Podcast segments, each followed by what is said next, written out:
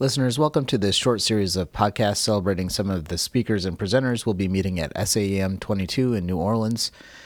In this podcast, Dr. Stephen Haywood of the Virtual Presence Committee will be interviewing Dr. Sheryl Heron, who is our distinguished keynote speaker at the SAEM 22 Dr. Peter Rosen Memorial Keynote Address. If you're listening in advance of the meeting, we hope to see you there. You can find additional information about this and other annual meeting content at saem.org. Today, we're going to talk about the Jedi way justice, equity, diversity, and inclusion. And we're going to ask the question Are we accountable? We are very fortunate to be joined by Dr. Sheryl Heron. Uh, Dr. Heron, thank you so much for your time. Oh, thank you for having me. It's a pleasure. Absolutely. So, Dr. Heron, for anyone that doesn't know her, um, she is an innovator, visionary leader in the topic of equity, inclusion, and wellness. She's the Chief Diversity and Inclusion Officer for Emory School of Medicine. She's a board certified emergency medicine physician, full professor, and vice chair of faculty equity, engagement, and empowerment, as well as associate dean at Emory University in Atlanta, Georgia. In addition to all that, she's the editor of two pioneering textbooks that address these topics of diversity and inclusion in patient quality care. Dr. Her- Dr. Heron, you are probably the leading expert in emergency medicine on this topic. Again, thank you so much for your time. Uh, thank you, Stephen, for having me. Uh, it's interesting you say leading expert. I just happen to be somebody who is interested in something near and dear to my heart, simply because we all deserve, we all deserve the right to be here to do our best work in the emergency department, wherever you land. So thank you. Absolutely. So, as the person who literally wrote the book on this topic, uh, can you give us some background on the history of justice, equity, diversity, and inclusion in emergency medicine? Yeah, thank you so much for the question. And interestingly enough, people like to use the term Jedi, uh, sort of Star Wars like, and I would proffer that we should perhaps uh, go in reverse, right? When you think about the history in particular, we started looking at diversity in emergency medicine over two decades ago. In fact, my colleague and friend, uh, Dr. Leon Haley, who I will certainly give credit and credence to, who sadly uh, died last year, we wrote our first paper in 2001. And in that paper, we talked about diversity, specifically a model program at Emory, and asked the question, you know, what do we mean by that? And where are we in terms of differences which of course led us to then inclusion. Who's at the table, who's not at the table? Why does it matter? What are the outcomes? Are we being intentional, active? Are we engaging? That's really the inclusion, you know, piece. Diversity, talking about our differences that make us stronger. Inclusion being being actively intentional of ensuring people are included. And then as we think about the equity, specifically health equity piece, it's just really everyone has a fair and just opportunity to be as healthy as possible, as simple as that. And some of the early papers talked about health disparities, such as long bone fractures that were not treated in Black and Brown people with narcotic analgesia, for example, by Dr. Knox Todd, one of my colleagues at Emory University School of Medicine. And then where we are today, where everyone is speaking towards justice. And one can think of justice ethically, right? It's one of the paradigms. And it just comes down to everyone deserving equal rights and opportunities. Whether you're the patient, whether you're the person working with patients, everyone should should have a right to those opportunities. And so the history in emergency medicine, I would say, along with what and how this is being looked at across the, the nation, is really grounded in that, right? So I would like to just flip it, ending on the foundation of justice, so that we all know and understand what we're talking about, which is equal rights and opportunities for all people. So I hope that gives you a little bit of a framework for, for, for the conversation. Absolutely. That's phenomenal.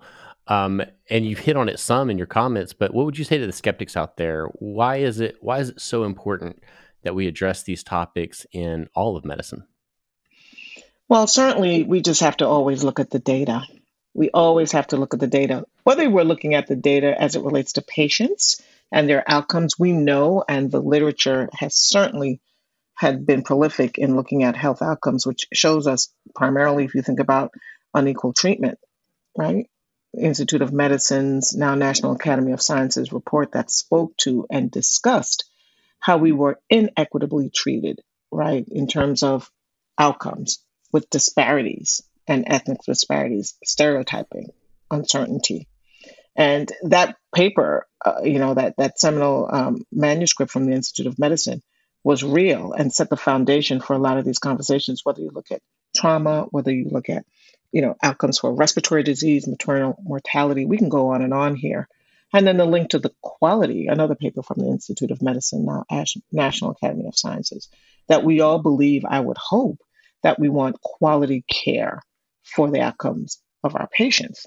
And so the health equity principle is really about the ethical and human rights that motivates us to eliminate health disparities, to move towards health equity and disrupt health inequity as we go forward. As emergency medicine physicians on the front line who see our patients day in, day out, we should and must be accountable, which is one of the underscores for this conversation, to whatever position we are in, whether you're a learner, whether you're a faculty member, an administrator, a staff member, all of us can be an, accountable in any one of those domains.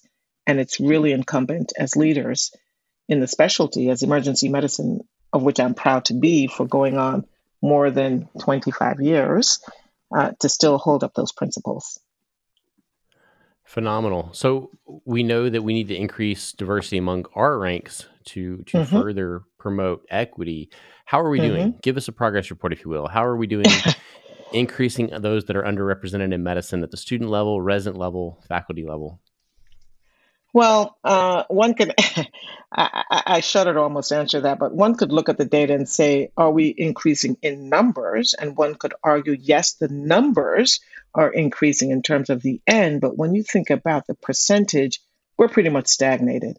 And I'll just keep it there. When you think about uh, the population that we serve, for example, we know that 5% of, of us in the population uh, in academic medicine are Black or self identify as Black. And when we know that the population in the United States is at 13%, there is a real disconnect there. And we would like to believe and like to think that we're moving forward. Certainly, the conversation around diversity, equity, and inclusion at the medical student level, and when we think about gender diversity, I'll go there as well. We know that more than 50% of women, at least now, are uh, women in medical school. And when you look at the number of underrepresented in medicine in, in medical school, that number has ticked up ever so slightly. But the percentages are pretty much stagnated over time. And I would proffer that that means we need to start looking early in this game. And when you think about a recent paper published by, I think it was Dr. Linden and her group, not that long ago, I want to say as recent as last month, I believe February of 2022, they actually looked at uh, disparities in women and underrepresented medicine and faculty leadership.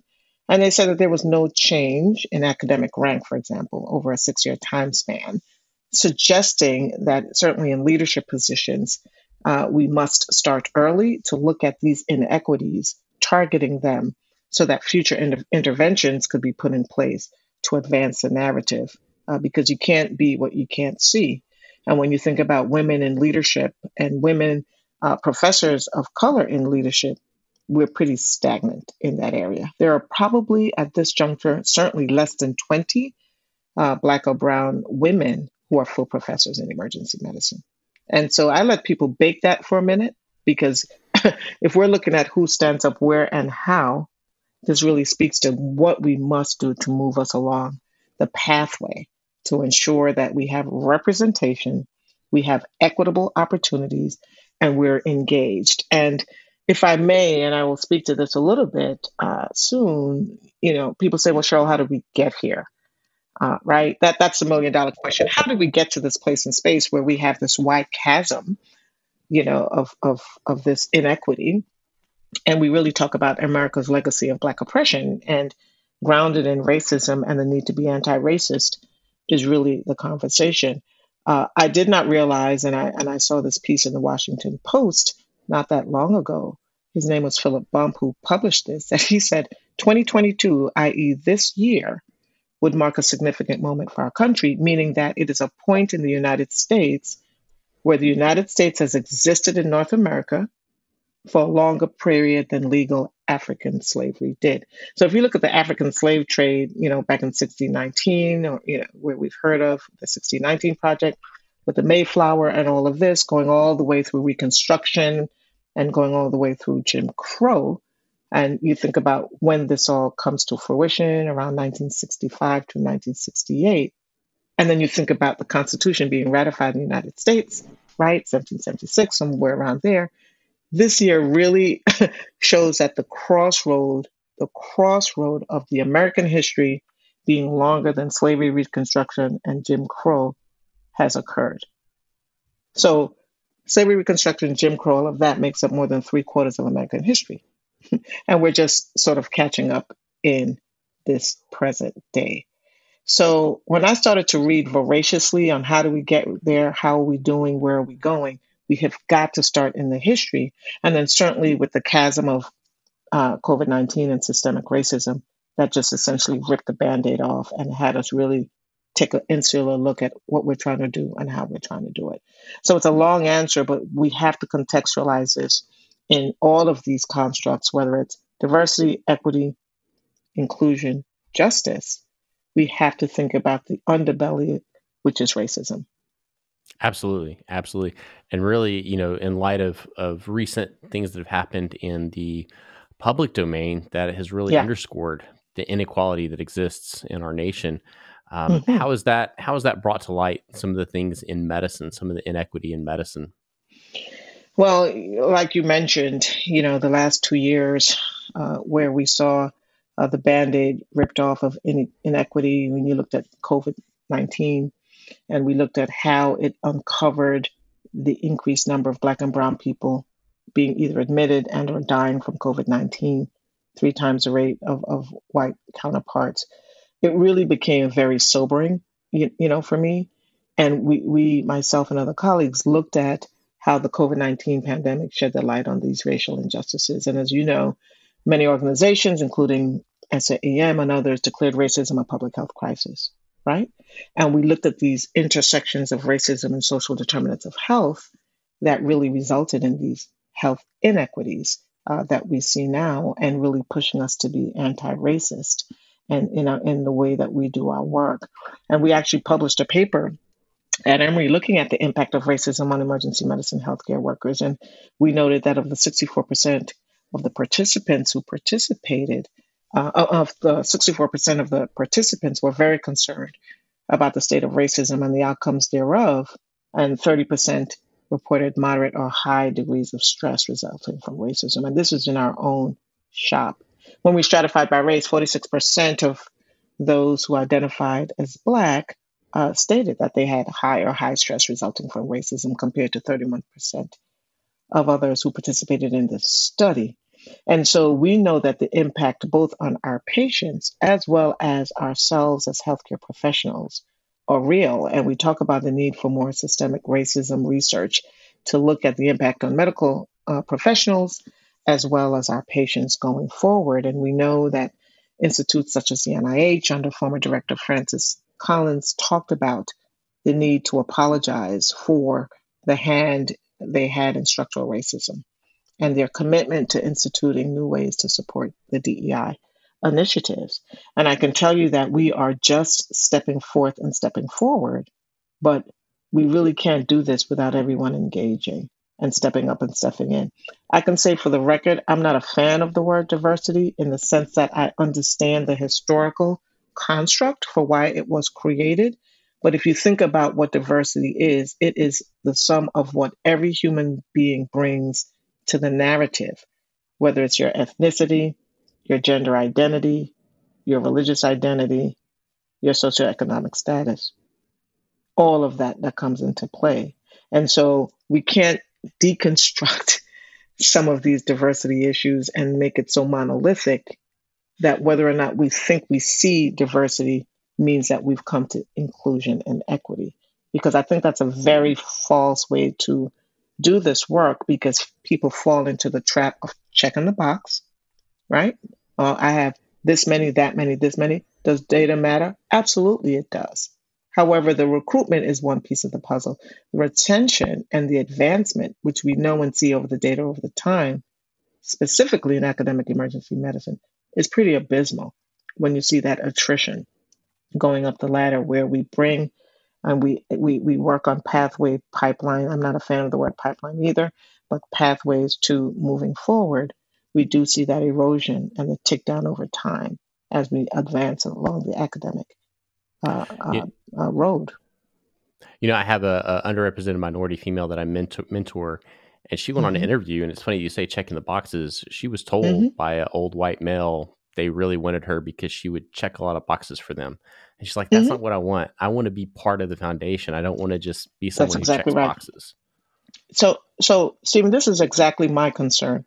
LCME 3.3, when it reared its head and the clear, you know, um, um, needs and requirements came up, this is the danger that people want to check bo- boxes for.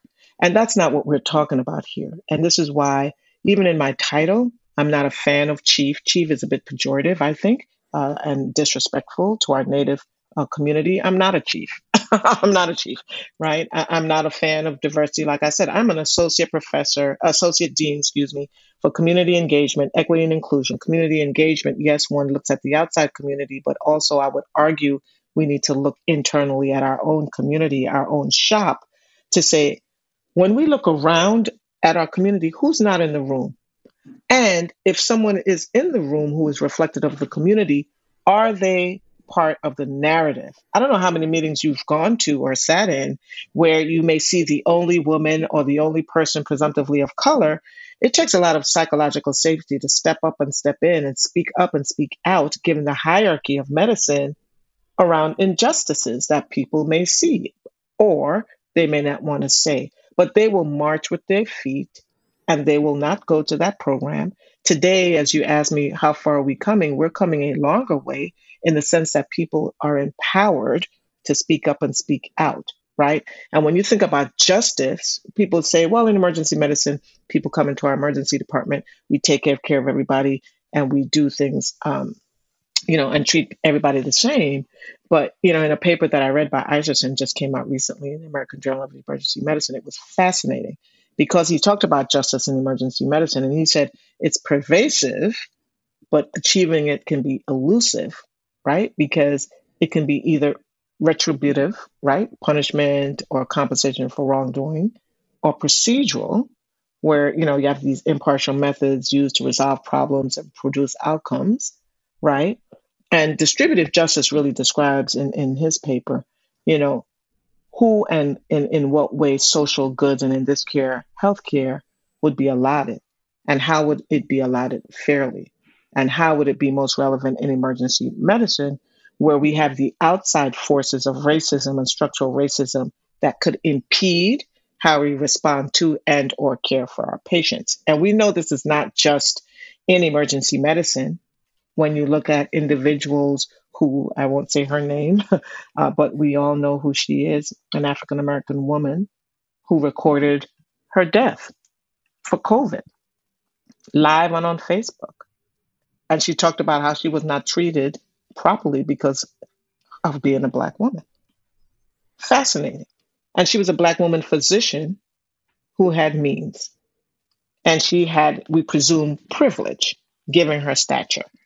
But here in present day, and this is where we have this this tension, this mistrust, this distrust. Yes, everyone lands on Tuskegee, and we talk about Tuskegee, and everyone talks about the HeLa cells at Johns Hopkins, the woman's whose cells were used without her knowledge for experimentation. But are we really, really, really, really speaking about this in the construct in which they're being delivered, which is the personal experience? Where patients may not know of Tuskegee very well, or they may not know about these HeLa cells, but they know what their experiences are. And how are we treating people the best way we know how? How are we inviting our LGBTQ population in by respecting their pronouns in our medical records? How are we taking all of these things into account when I when you're thinking about inclusivity? And and and the bottom line is whether you're, again, a learner, a faculty member, a clinician, an administrator, a staff member, my message is we are all accountable. We are all accountable, right? Because when you take this diversity of people's perspectives, the equity, uh, not just in what we're doing in healthcare and healthcare outcomes, but in policies, practices, positions, are we using the inclusivity, which is power, right? meaning that is your voice and the organizational culture inclusive for all people? Because the link to all of these that go across is really the justice piece, which is the equal rights and equitable opportunities that I have mentioned before. And I can say that we are making strides, right? You see the National Academy of Medicine talking about dismantling racism, systemic racism, health equity through research, meaning that there needs to be more research done in this area. I salute Wendy Coates and her team. They published a paper on how to plan for diverse, equitable, inclusive research, I believe, in their armed med-ed research course, where they invited several people to come forward and explicitly talk about this work. I always give a nod, you know, to to um, Dowin Boatright, who uncovered a lot of this work in terms of of the inequities, whether it's AOA uh, uh, representation uh, that we have seen has been quite abysmal. Uh, all of these things means that we all can play a role because this is the role and and and the absolute absolute accountability we must all have if we're going to reach the narrative, the utopia, if you will, of having a fair and just culture. And I believe SAEM, through the work that they're doing, uh, through ADIEM and AWEM and all the other uh, organizations uh, within AEM, the academies, and even the SAEM Health Equity Task Force, the RAMs, it is really impressive to see the energy that is being uh, put forth in this space. It is really impressive to see the accountability and shared responsibility that everyone is raising their hands to get engaged with. And I'm also quite hopeful, quite hopeful that uh, the brick that I lay, and let me just be clear here, Stephen, I have no delusions that I'm going to be able to change and move DEI and justice in my lifetime. Because if I if you go back to the history that I just gave over two, you know 200 plus years, my goal really is to dismantle the systems of oppression that has been uh, forced upon us and taken away from us, i.e., the politics around all of this. Right? Can't you can't teach critical race theory. You can't teach uh, things that have been brought into the narrative. And the naysayers who may say, well, I had nothing to do with that, that is in the realm of restorative justice. No one said you had anything to do with that. All I'm saying is we have to know about it.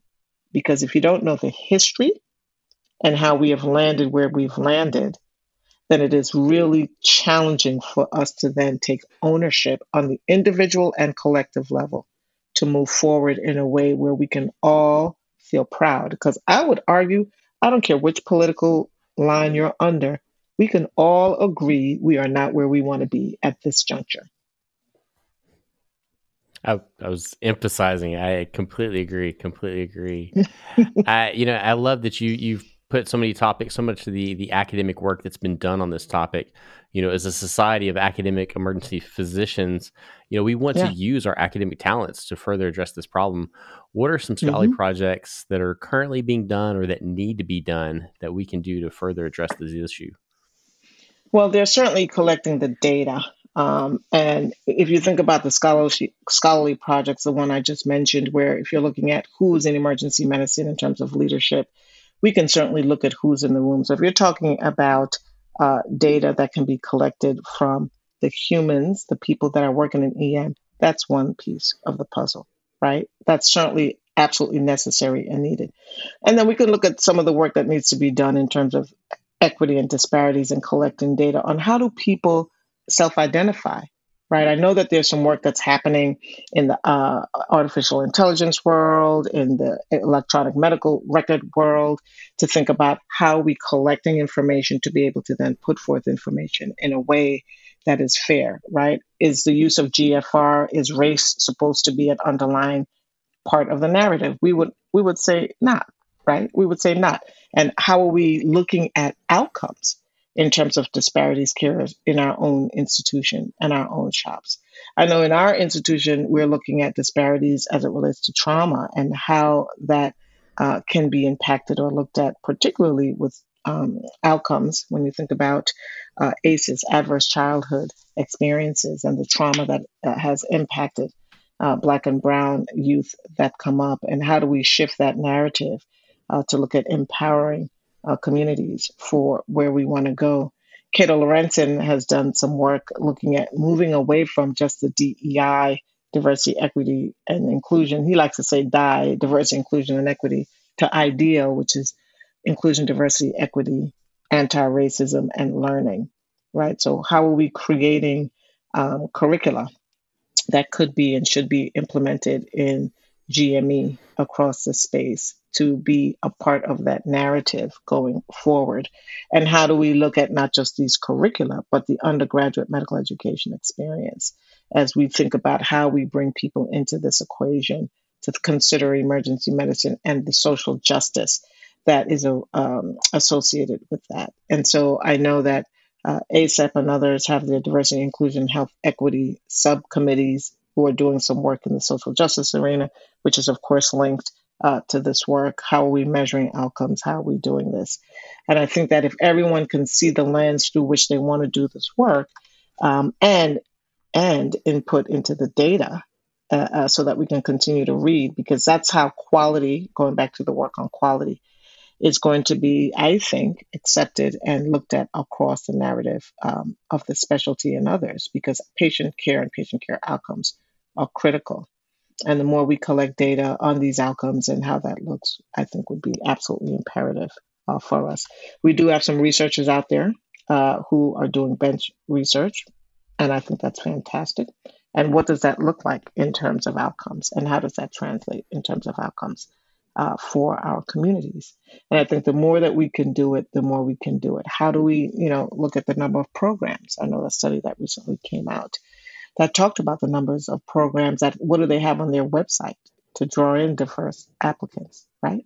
Is it there or is it not there? And I have to say that those are the sorts of things when you look at diversity statements and there was a study that looked at, I think, over 220 plus EM residency programs that just looked at their website and what was on the website in terms of how they identified.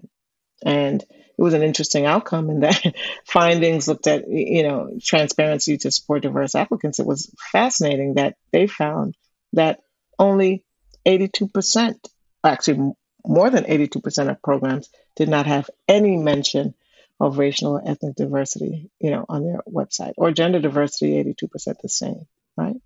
Only 27% of programs had any diversity statement, right? So why or why not is this not a part of the narrative if in the end this is what we're trying to accomplish in terms of residency program? And in this study, they said 16% had any sort of diversity initiative.